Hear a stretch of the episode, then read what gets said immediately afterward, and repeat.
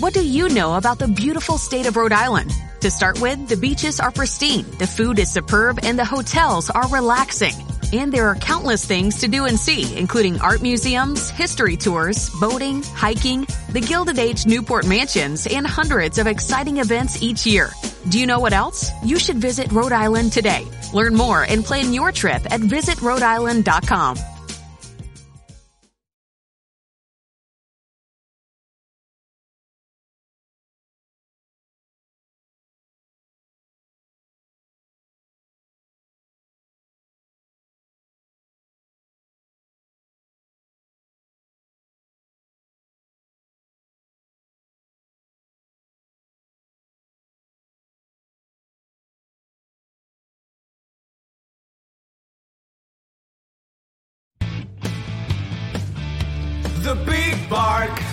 Listen dog owners. It's for you, all you canine lovers. It's your favorite podcast, The Big Bark, with your host, Darragh Bourke, and canine co hosts, Bruno and Milly. The big bark.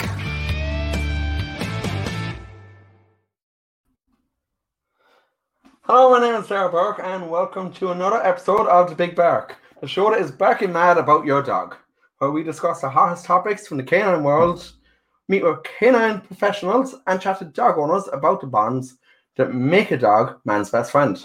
Joining me, as always, somewhere floating around there, I don't really know where. Uh, there's a chicken cooking in the kitchen, so they might be gone for that. But uh, my good old pals, Bruno and Milly. And we're joined today virtually by Karen Kennedy from Limerick Canine Physio, who will be our co host for today as we chat about all things canine physiotherapy. So later on, we'll be putting some questions to Karen that were sent in to us by dog owners over the last week. So stick around for that. And a bit later on after that, we'll be meeting with Ciaran Sheehan from Mutt Mitts Ireland. So Kieran will be telling us all about his product and we'll be having a look at that. First of all, let me welcome Karen there to the show. Karen, very welcome. Hi, hi Darragh, how are you? Not too bad in yourself. I'm not too bad now. I'm excited to be involved. It's great. Good, good. Glad to have you here. And Karen, so start off and like we'll give you the spotlight for a few minutes. Tell us exactly what it is that you do. Um, so I am a veterinary physiotherapist, but I suppose I'm also a fully qualified veterinary nurse. So that's what I started off doing. First of all, I qualified from UCD in 2006. Um, and then I worked for a few years in Treaty Veterinary Clinic in Thomondgate as a veterinary nurse. So um, in 2009, then I went to Australia and I worked for a year in a referral hospital over there in Sydney.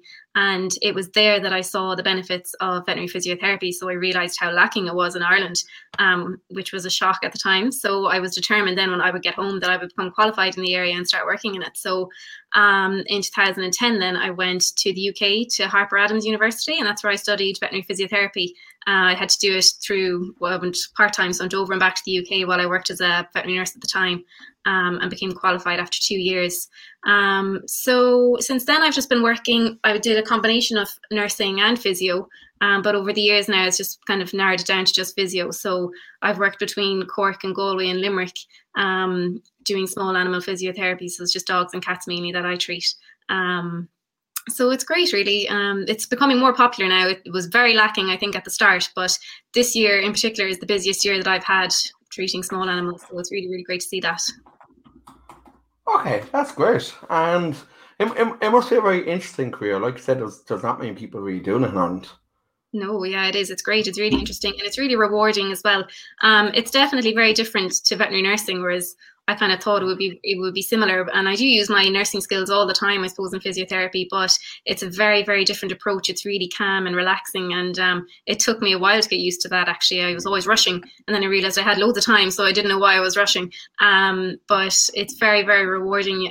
We build up a trust with the patients, which is nice. You don't really have enough time to do that in the nursing world, so um, I usually spend about an hour with my patients, and by the end of it, I, I use a lot of treats, um, bribes, and they they really love that. So they, you know, once they're used to me, they're coming running in the door to me, which is lovely to see that in the vets as well, because most dogs hate coming into the vets. So when you see them coming running in the door to me, it's really really nice. It's very rewarding.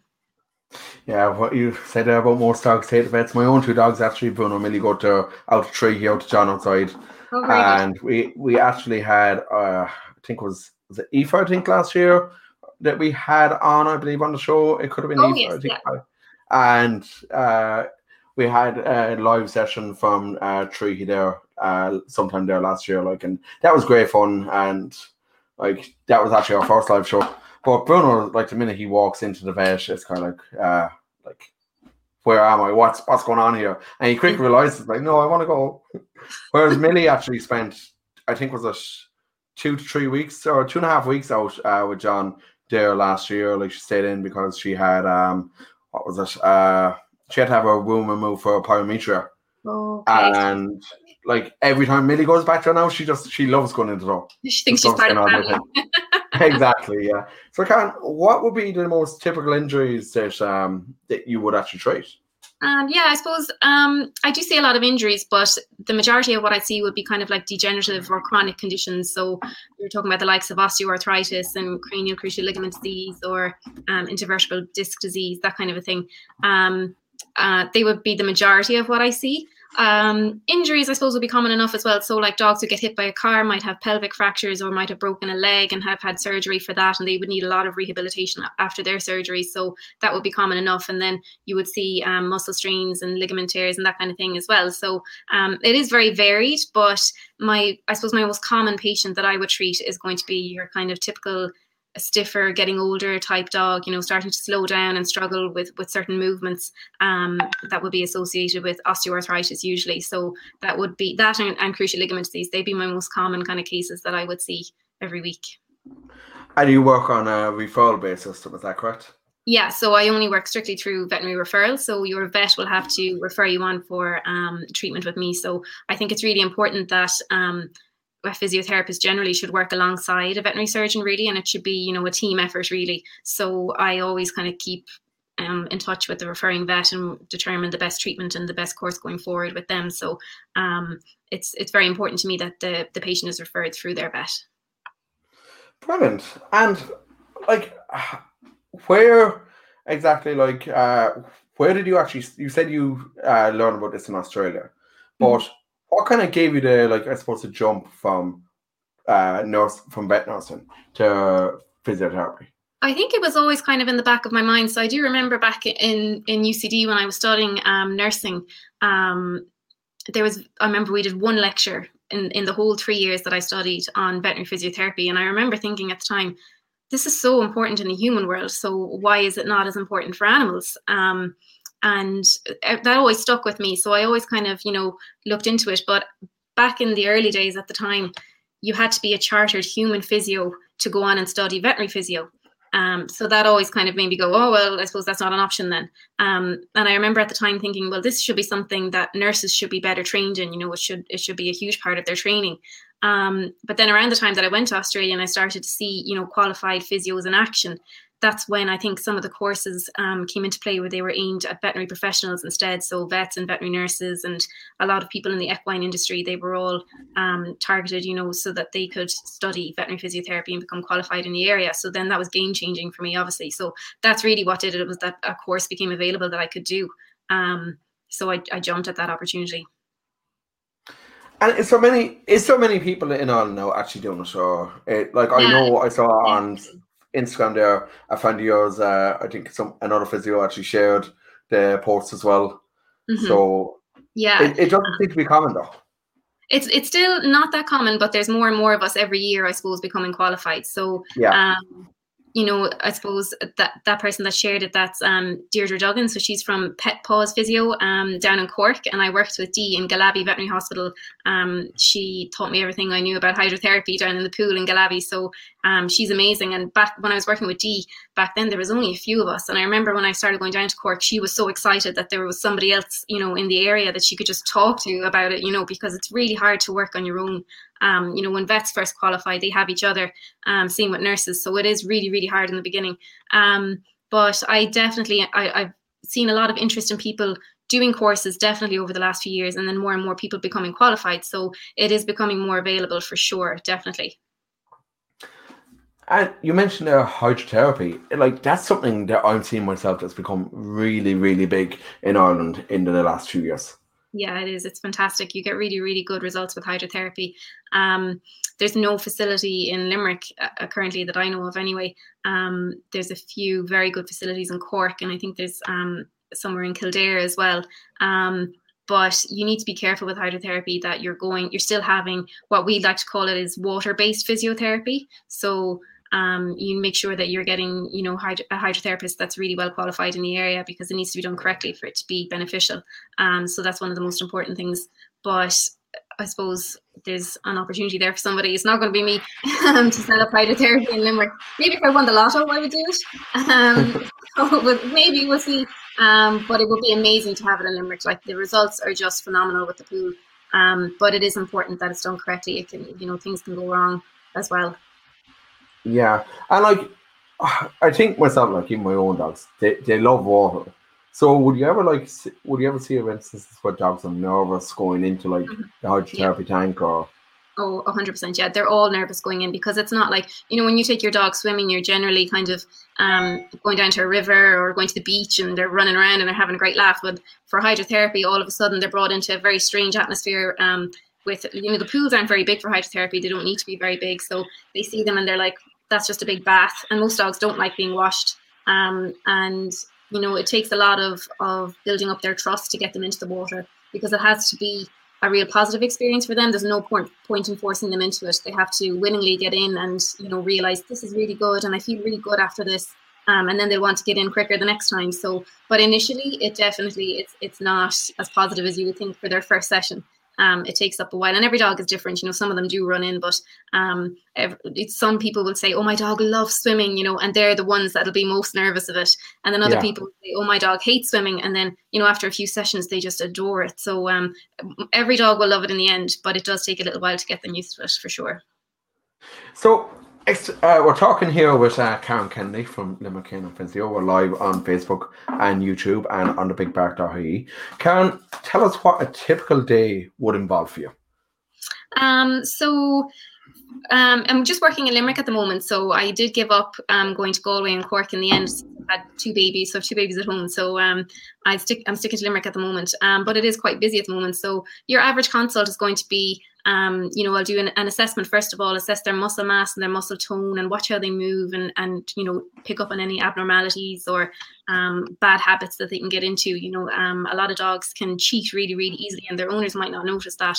And when we're watching them moving, we're looking for these subtle little changes that have happened over time, um, and that will only lead to further muscle loss and and you know, um, bad habits going forward. So we pick up on all of these things quite early, um, and then I will treat all of these things, and I'll do some move movement therapies and correct, you know, the ways that they're moving and doing transitions. And a lot of dogs will sit badly, so have poor posture when they're sitting. So we'll work on that a lot. Um, and you also have kind of um, therapeutic handling techniques like massage and um, stretching, just gentle kind of movements like that. And I use electrotherapies as well in my consult, so they would be aimed at um, you know, providing pain relief, most importantly, and encouraging healing, um, getting blood flowing, circulation flowing, um, and they also relax them quite a lot. So it, they they really enjoy that part of, of the consult. Um, and then the most important part, I suppose, is that they get a prescribed home exercise program that they go home with. So I call it homework, um, where they have to work on something every day and then I'll every time I see them, I'll check on these exercises to make sure that they're improving on them. And the the aim of those, I suppose, is to help to keep your dog mobile um, and to strengthen any weakened muscles, um, correct any bad movement, um, and just improve their overall quality of life. Really. That's brilliant. Like that sounds like it sounds like a lot that you do. I, I like I suppose if you think of a human physiotherapist as well, like there is a lot that is involved that people won't know about. But like there's yeah. definitely a lot that involved that like with animal physiotherapy that I never realized myself. Yeah, it is. It's it's really interesting actually. But I suppose the the beauty of it is that my consults are about forty five minutes to an hour long. So that's why there's so much in, involved in it. You know, whereas the vet consults are typically like 15, 20 minutes. So they're always rushing. But I'm always just you know taking my time and making sure the dog loves me, and then going from there. So it's really nice to have the time really to to build up a trust with them. And then if they're relaxed, if they're on board with you, that's when you get the best results. So if it's a positive experience for them, they get more out of it and they work harder. So you, you get better long term results with it then. That's brilliant. And Karen, how has like I suppose the two lockdowns and COVID and all that we've had this year, how has it affected consultations? Um, initially, I was actually for our first lockdown back in March. I was still on maternity leave, so I was just due to come back from maternity leave, and I was like, "Oh God, what's happening now?" Um, so that was a bit stressful at the time. Um, but once that lockdown was lifted, that's when I came back, and I was actually blown away with how busy things were. Um, because I just thought that you know nobody would be doing anything, but I suppose all of a sudden everybody has time to spend with their dogs now, and a lot of people got new dogs as well. And it's a whole other topic. Um, but uh, like all aspects of veterinary just seem to be really, really busy since March. Um, for the second lockdown, I suppose we kind of learned from the first one. So hmm. um, even though I wasn't really working for the first one, but I realized that you know you have to be able to say what's essential and what's not essential, and we agreed that you know physiotherapy is definitely an essential treatment for them. There's a lot of pain relief involved in it, and um, it's really really important. So I decided that I would go forward um, with treating them. And I suppose I just give my clients the option of leaving their dog with me if they're not comfortable staying in the consult room. The downside of my treatment is that it's it's a long period of time, so it's not a short consult. So um, mm. I'll try and minimize the time in the actual consult room if I can. Um, the other kind of problem with it is that most dogs are more relaxed for physio when their owner is with them the odd dog is better without their owner, but that's rare enough. Um, so um, most most owners will want to stay with their dog, so it is quite difficult. But we're working around it, and we're finding ways to to make it better and to make the risks um, fewer. So it's it's a challenging time for sure. Brilliant. And Karen, we'll get we'll be moving on to the Q and A there, but we have a question that's come in on Facebook there, and this comes in from. Let me see. Hold on. Here's one here. Uh, what is the most important thing to look out for with older dogs? Shane, thanks uh, for your question there. Um, with older dogs, I suppose what you want to keep an eye on is their everyday movement, so their functional movement. Anything that they start to struggle with is a sign of deterioration or a sign of, you know, joint disease or anything like that going on. So um, if you have like a, a normal, healthy dog and he's active and happy to exercise and everything like that, then I would just start getting into the habit of watching him move when he's on a walk.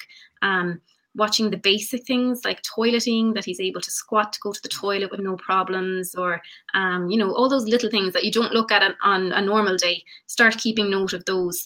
Um, you want to look out for weight gain as well. So um, as they get older, they tend to put on weight, and excess weight is going to go against them when it comes to joints. So it's really, really important that you weigh them regularly because obviously, you know, when you're looking at them every day, you don't see it creep up. Um, so you need to get them on scales really regularly. Make sure that that weight isn't um, creeping up, and also as they start to do less less exercise as they get older, reduce the amount of food that they're having because they don't need that much energy then. So um, that is a really, really important thing and a common thing that I see in older dogs is obesity and excessive weight gain. Um, I suppose you want to also kind of get some joint supplements um, on board. As they get older, I kind of recommend it regardless whether they have joint disease or not. Most older dogs will have some kind of joint disease anyway, so definitely start getting the joint supplements into them at an early enough stage, really.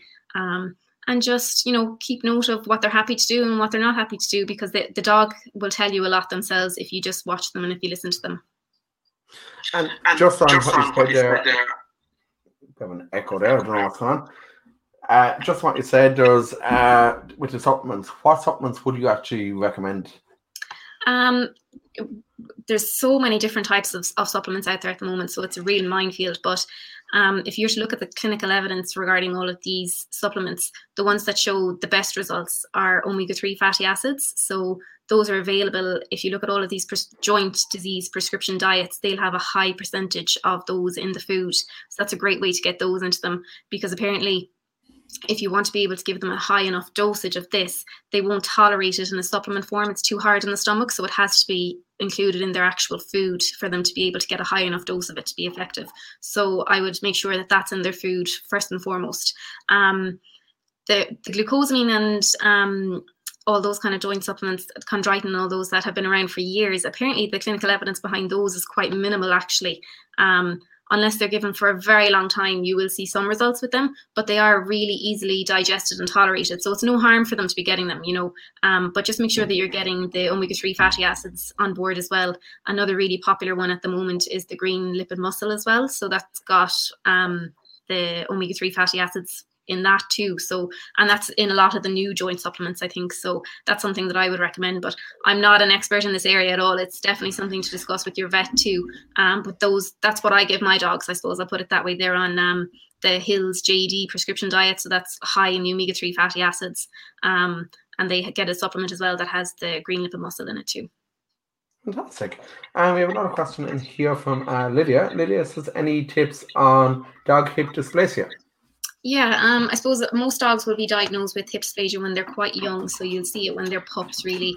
Um, the first thing that people notice is that they walk a bit funny and wobbly and they can be really weak on the back legs. So um, it can seem really dramatic when they're younger. And it's important to remember that it does settle a lot as they get bigger um, and as they get older. So don't panic too much. You know, when people have young dogs first diagnosed with, they start to panic and start to Google, you know, about hip replacement surgery and all this kind of thing. But it's very, very rare that they need to go forward to have hip replacement surgery. They want to be really, really bad cases. So don't panic too much. Um, what I would suggest is while they're young is to get them on controlled exercise. So lots of lead walking. That that's going to keep them strong going forward.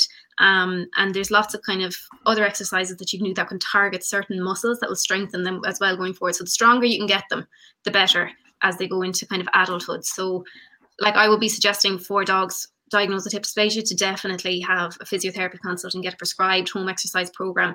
Um, even if it's one consult that you have, at least you have these exercises to do um, and to get them strong as they're getting older. Really. Fantastic. And I'm going to move on there now. I'm just bring up the uh, questions here for, let me see where uh, these questions. Uh, I think that's it. Yeah, perfect. That, let's see, is that showing up there? Uh, here we go. Perfect. Okay, so we have a few questions that have come in here. Uh, first of all, actually, Zoe here has sent in a few questions. Uh, my four year old rescue Greyhound Robert has an old muscle injury in his right hind leg. It doesn't cause him any pain, but in the winter it seems to stiffen up. Uh, this is a two part question by the We make sure to do warm ups before walks and the like. Feed a whole food diet, uh, rich in glucosamine, and make sure to avoid heavy wear on that leg. 99% of the time it doesn't bother him, and we have spent the last two years building up the stamina uh, and muscle tone for hiking. Any advice on keeping that leg good?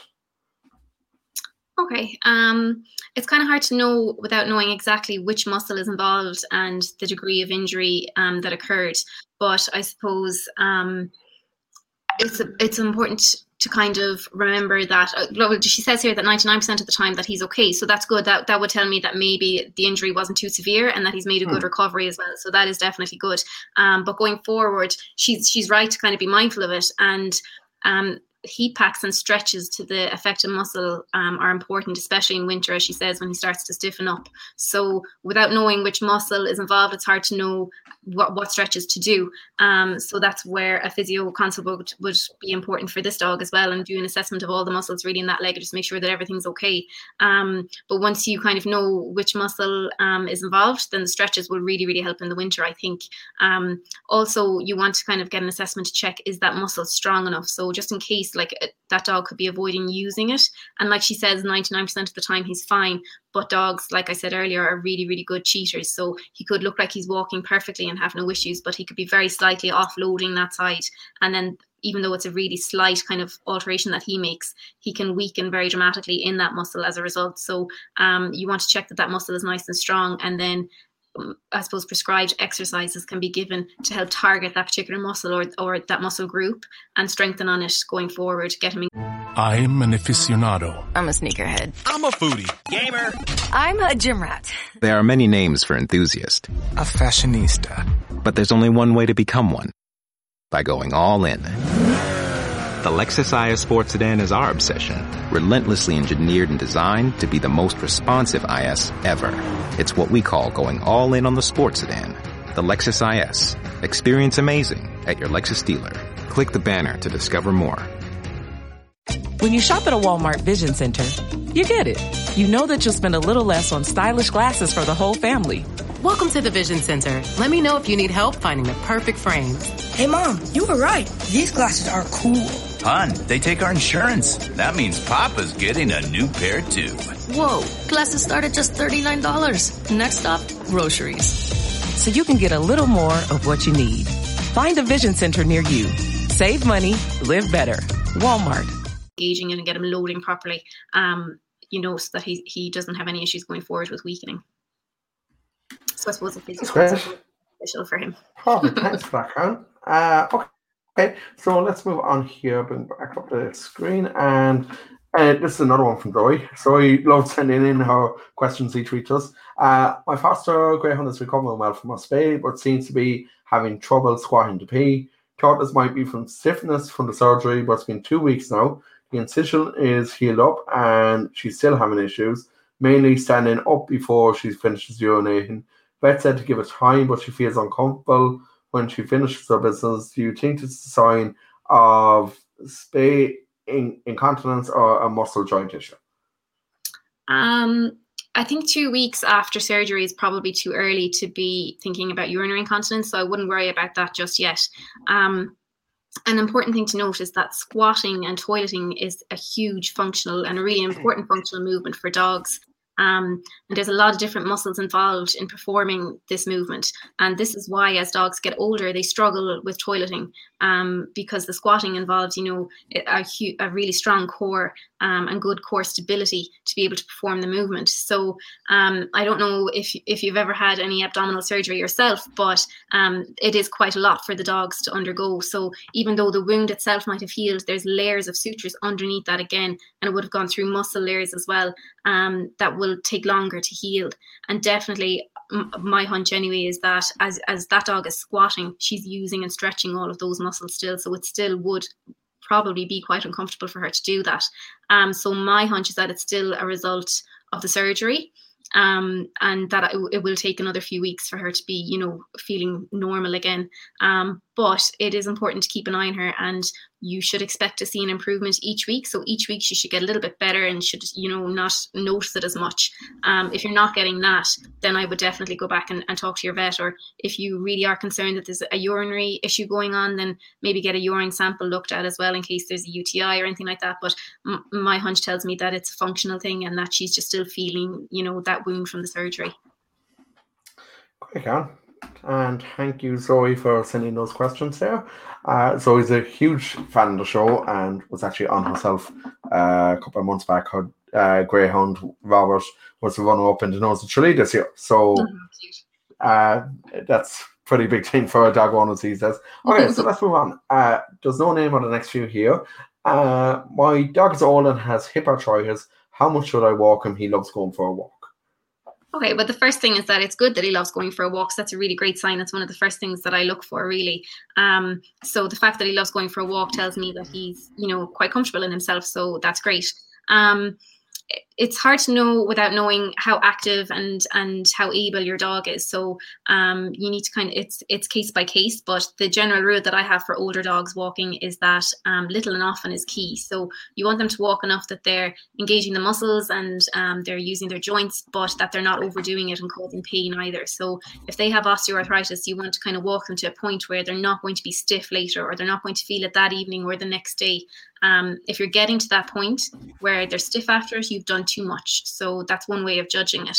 Um, it's important as well when you're walking them to go at quite a controlled, continuous pace. So um, I always recommend going slow enough that they place their feet correctly and they're engaging their muscles more correctly that way. So that's more strengthening for them. If they go fast and they're trotting along and bouncing along, they're not actually engaging their muscles as well as they do when they're going slow. Um, so keep the pace nice and control- controlled and slow. Um, for old dogs, it is important to let them have their time as well of sniffing and having a wander and a potter. Um, I had a client before that called you know their dog going out for a sniff reading the paper um, for dogs. So it's really important that they get that time as well for their brain to go out and sniff and see who's been where and who's doing what. Um, but do make sure that you integrate then the con- continuous kind of controlled pace of walking as well. Um, apart from that, um, I would also just recommend doing heat packs maybe in the evenings for an older dog after walks if they're happy to have that sitting on the couch or whatever. Um, heat is great to stop stiffness developing. Um, but I mean, the walking, it's great that he, he is happy to do it because it's good. It, it keeps their joints moving, keeps their muscles engaged, keeps them strong, and keeps them active and strong. So, um, like, I would recommend doing two to three short walks a day rather than one big long one um, and see how that works out for them. But if it, as I say, if it's causing stiffness or pain, then reduce it back. You know, find the balance. It, it's important to find the balance.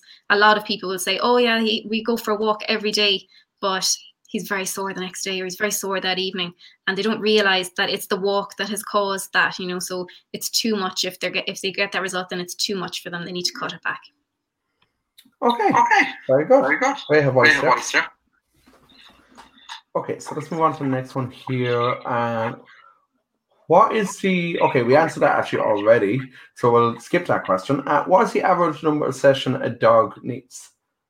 Um, it depends really on the dog and the case, so it's very case specific. But I suppose for new cases, initially it can be quite intense. So depending on what's going on, I would usually recommend seeing them sometimes weekly, sometimes fortnightly for a little while, um, until we start to get good results. And then as we start to get the results, I tend to spread out the sessions a little bit longer. So I'll start to see them monthly, you know, every six weeks. I have some dogs coming to me um, who've been coming to me long term, you know, with osteoarthritis or whatever, and I'll see them maybe even every eight weeks, and they just come in and touch base with me, and we do an assessment to make sure that everything's okay, um, and we'll change things up a little bit depending on what we find. Um, so really, it depends. It depends on what we're treating, um, but the general rule will be that it'll be quite intense to begin with, and then you know becomes less and less uh, as we go on. Okay, great, Can. And we're going to take one more because I'm looking here at the last question uh, regarding dog's behaviour. Uh, that would be more something that we could ask, I think, uh, to Samantha Rawson when we have her back on again. And Samantha was the behaviourist we had on last week. So I think you'd agree that's more a behaviour type question, the Uh-huh. bottom one there. So the last question I'll put to you here are physiotherapy costs generally covered by pet insurance? Yeah, usually they'd be covered. I think um, what the insurance companies look for is that the vet has recommended the physiotherapy and referred on for physiotherapy. So that is another reason why referral is important. Um, every insurance company is different, so just check in with your own insurance company to be sure. Some of them will cover a certain amount of sessions, and some will cover more, some will cover less. Um, and you can get pre-authorization if you want to before you come for your session and make sure that they will cover it. But generally, um, as long as your vet has recommended it, then most will cover it. It's brilliant. Okay, so that's the end of the Q&A. Uh, Karen, thanks for taking all those questions. worries. That was really good. And now we're going to move on because we have a product that we want to talk about, and we're bringing in the actual uh, owner of that company here, uh, Ciaran Sheehan. Ciaran, uh, we've had you on before, but welcome back to the Big Bark. Uh, good afternoon, uh, It's great to be back on the Big Bark. Uh, Karen, uh, a mine of information there.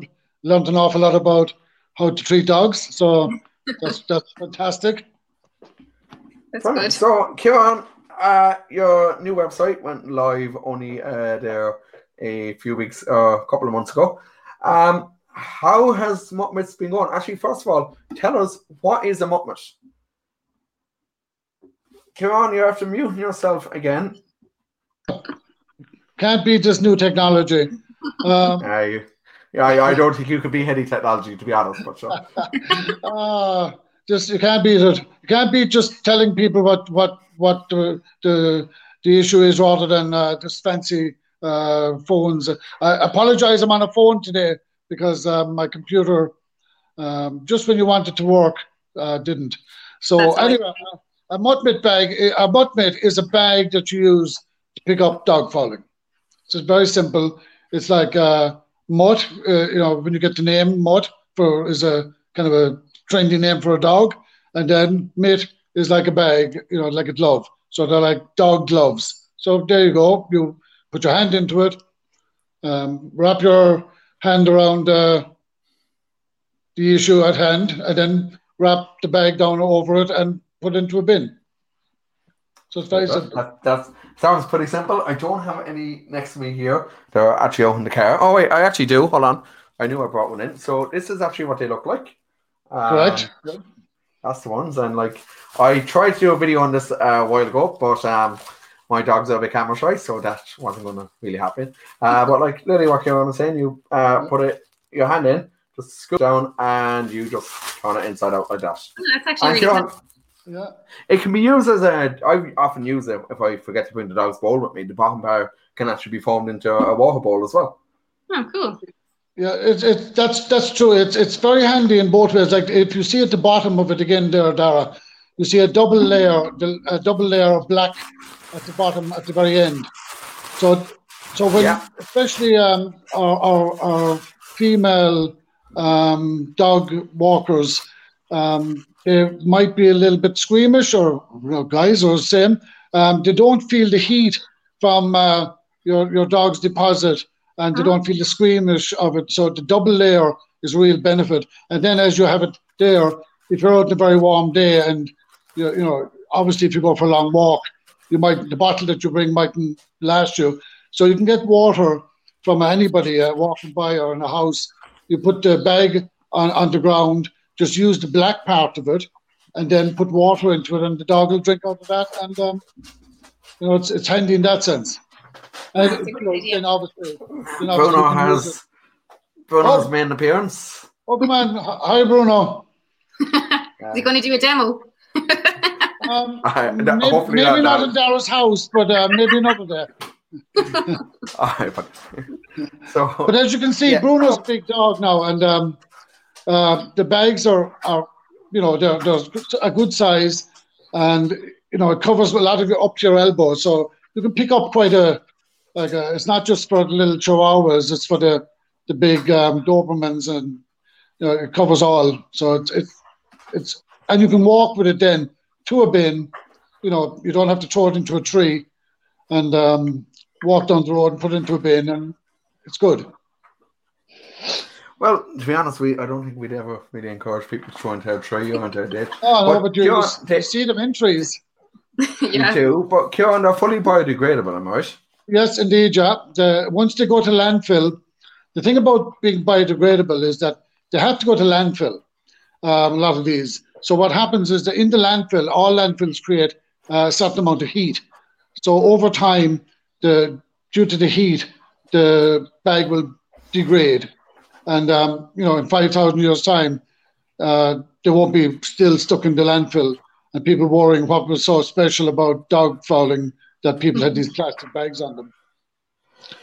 The other thing that uh, the other thing a lot of people tend to use um, they use compost bags to collect uh, dog fouling, and then they put it into their compost. But that's not the best idea in the world because uh, there's a lot of poisons in, in dog fouling. So if you're wondering why your cabbages aren't growing, it's because you've poisoned your, your compost and then you're, you've now killed your cabbages. And so it's it, people think that oh yeah, we'll just put it into the compost. You know, it's it's a myth out there that you can compost it. Yeah, I'm guilty of that one. Well, you're not you won't be guilty again. No. I have to Yeah, get some money. I, I Yeah, don't we- actually know what we- I'm sure we can arrange that for you, Karen. I, I don't know what Bruno's doing here. I think he's after finding some treats and he's trying to root them out. So He's not. He's not. Bruno. He's, he's not giving you a demonstration of how what. what No, Ciaran, thankfully he's that. So, Ciaran, you've been going now for quite a good few years. I don't, I don't mean age wise. Well, that, that that kind of applies too, like, but Yeah. uh, it's always fun and banter about something, Ciaran. That. So, Ciaran, you supply as well to a lot of the um, councils around Ireland. At, at presently supplies to practically all the councils in the country. There's a few are still a bit shy, but we're, we'll wear them down. Um, the, most counts, county councils, a lot of town councils, which some kind of operate a little bit separate. There's a few municipal authorities still out there. Uh, we provide them to tidy town groups. A couple of businesses provide them in their in their towns. Um, down in Bantry, there's a company called Roa Pharmaceuticals. They actually, believe it or not, um, own property which has an airstrip on it, which people walk and they, you know they do their walks around there. So they have supplied Mutt Mitts for people to enjoy while they're walking on their property. So you know, there's companies like that. There's we provide them. People buy them online since uh, the new website went live. We've had a lot of interest in packs of like we have 200s in a in a box that we people buy off us. So that's that's really taken off since we started the website. Uh, what about two months ago? Yeah, so it's it's it's really helped business. Brilliant, brilliant. And I suppose, like, I've asked you this before, I think, but where do you see the growth going? Where we would see growth is uh, maybe veterinary offices, um, more uh, towns around the country. You know, the, the not so much the very small towns, but the bigger towns.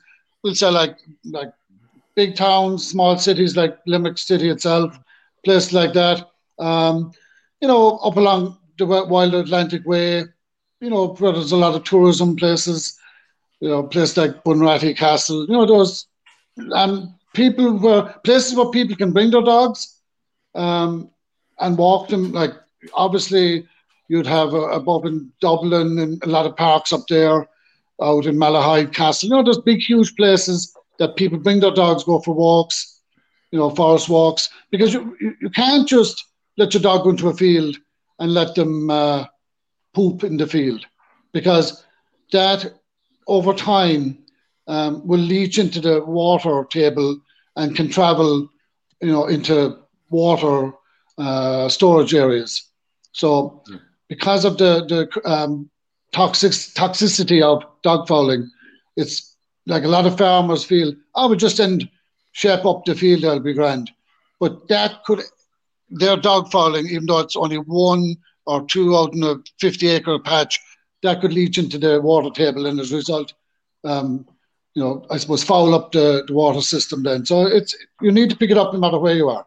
So we'd see business, we, we would be targeting business this coming year, uh, veterinary offices, um, even even doctors' surgeries. You know, people could when they're in there to say, "Oh yeah, we'll get we'll take a few of these with us." Um, other places, uh, shops, you know, we get town councils to put. We have we have stands now you can put into onto shop counters. So we would be hoping that town councils would start putting them into shops so that people walking along the street, they'd see a sign, you know, complimentary dog falling bags available here. They might go in, pick a few bags, and then they might do it. They might buy a paper in the shop. So you know, it would be win-win for everybody involved. So yeah, there's there's huge potential down the road. So we'll we, we've grown every year since we started 2012. So we'll hope we'll we'll keep growing in 2021 and beyond. Fantastic, Ciaran. And okay, so we're going to move on now to the next part of our show. Ciaran, thanks very much for telling us all about uh, Mutt Mitts. So I have an, an I do have an announcement in relation to the uh, our big show that's coming up on the 29th November. Uh, we have officially this week come up with the name for it, and it is called All I Woof for Christmas. so the idea, as I explained last week, is we're going to have uh, a variety of different businesses on. So far, we have 20 in total signed up. It's essentially the toy show for owners. This is all to raise funds for four animal welfare charities across Ireland. And we are actually going to tell you now the first two uh, charities that we have. And the first of these signed up is Limerick Animal Welfare. So we confirmed Limerick Animal Welfare there a couple of days ago. And the second one, let me just find where that show is. Here we go. The second one is the National Search and Rescue Dog Association in Ireland. So those are the two of the first charities that are signed up for this. All funds are raised on the 29th and our follow-up event, which I'll talk about in a sec, on the 13th of December. Uh, all funds that will be raised will be going to uh, four different charities across Ireland. So we're delighted to announce uh, Limerick Welfare, who we've done so much with in the past, and that we have uh, SARDA as well on board, and we'll announce the other two hopefully by next weekend, or maybe next weekend live on the show. On the 13th of December, then we have our Santa Paws uh, sessions. So Santa himself will actually be on the show and he'll be reading out letters from uh, dog owners and we also have uh, Santa sessions, uh, virtual sessions that are launching. The tickets for that are launching this Tuesday coming. Uh, all four seats again go to the four different charities, and the tickets for that will be eight euro for one dog. Uh, I think we have Ciaran in twice here somehow now. I, I don't know. We don't really have any camera from him there. But um, somehow I don't know what Ciaran's playing at. This technology doesn't know him anyway. Can you hear me there? I, It's- I, it's- I can it's- hear you. It's a bit like New York. Um, so good in him twice. It's a bit like myself. I think I'm in two or three pictures here. I, I, I think you are, yeah. Yeah, can't, can't see yourself at all, but sure, look, nobody really As you can see, I'm quite, to be honest. as you can see, I'm quite a genius with technology. We'll, we'll go with that. But on the 13th, as, on the 13th, as I was saying, uh, virtual sessions uh, for dog owners with Santa. Uh, it's 8 euro for one dog, or it is 12 euro for two or more dogs. We will also have a raffle on both days, where all proceeds again from the raffle going to the four charities. And we have on the 29th, on the 13th, and on our final show for the year on the 20th of December, we have a variety of live musicians lined up as well. So all that to come. It's gonna be like basically like I said, the toy show for dog owners. So that's gonna be pretty cool uh, things to come. Um pretty sure that's that's it for today. Uh yeah, that's all that we actually have time for. So Karen, thanks again for joining us on the show. Thanks for doing the Q&A session. That was, as Ciaran said, a load of great information there. Uh, Ciaran, are you are you still there? I can still hear you, you know. Good stuff. Good stuff, Ciaran. I'm somewhere in the for joining cloud, us. apparently. You, you, But I can still you hear you. should- That's the. And thanks a million, Darragh. Always a pleasure. That's great, Ciaran. And thanks, Ciaran, for talking to us today about Mutt Mitts. So that's all for today. Uh, thanks for listening. And join us again next week. We'll be switching gears another bit and we'll be talking about dealing with grief after losing a pet. That's a bit of a sad one, to be honest, but it's something that I suppose over the past six months with COVID, with the lockdown, we've all started to realize like how great dogs are for your mental health and the impact on losing a dog from your life is very hard. Um, so we'll be talking about that with our co-host next week, Marcus from Next Life Owns, who will be joining us to share his own experience and tell us about the product that he has designed, which is a fitting memorial for your pet. So make sure you subscribe to the podcast on iTunes or Spotify so you never miss an episode. And we're also on Patreon now as well. So if you enjoyed this episode, head on over to support us by becoming a patron of the show. And 20% of your fee will go to our Animal Welfare Fund, which we will officially be announcing next week. It's a new fund that we're setting up. And each month, uh, one in 2021, one charity will benefit, and we'll switch charities then uh, on a monthly basis. So we're going to continue the fundraising as we go into the new year. And be sure to check us out on social media. We're on Instagram, Facebook, and Twitter. And you'll find us on the Big Bark podcast on all three there. And from all of us here, have a safe and a back mad week. And we will chat to you again next weekend. The Big Bark. Listen up, dog owners. It's for you, all you canine. It's your favorite podcast, The Big Bark, with your host, Darragh Bourke, and canine co-host, Bruno and Milly. The Big Bark.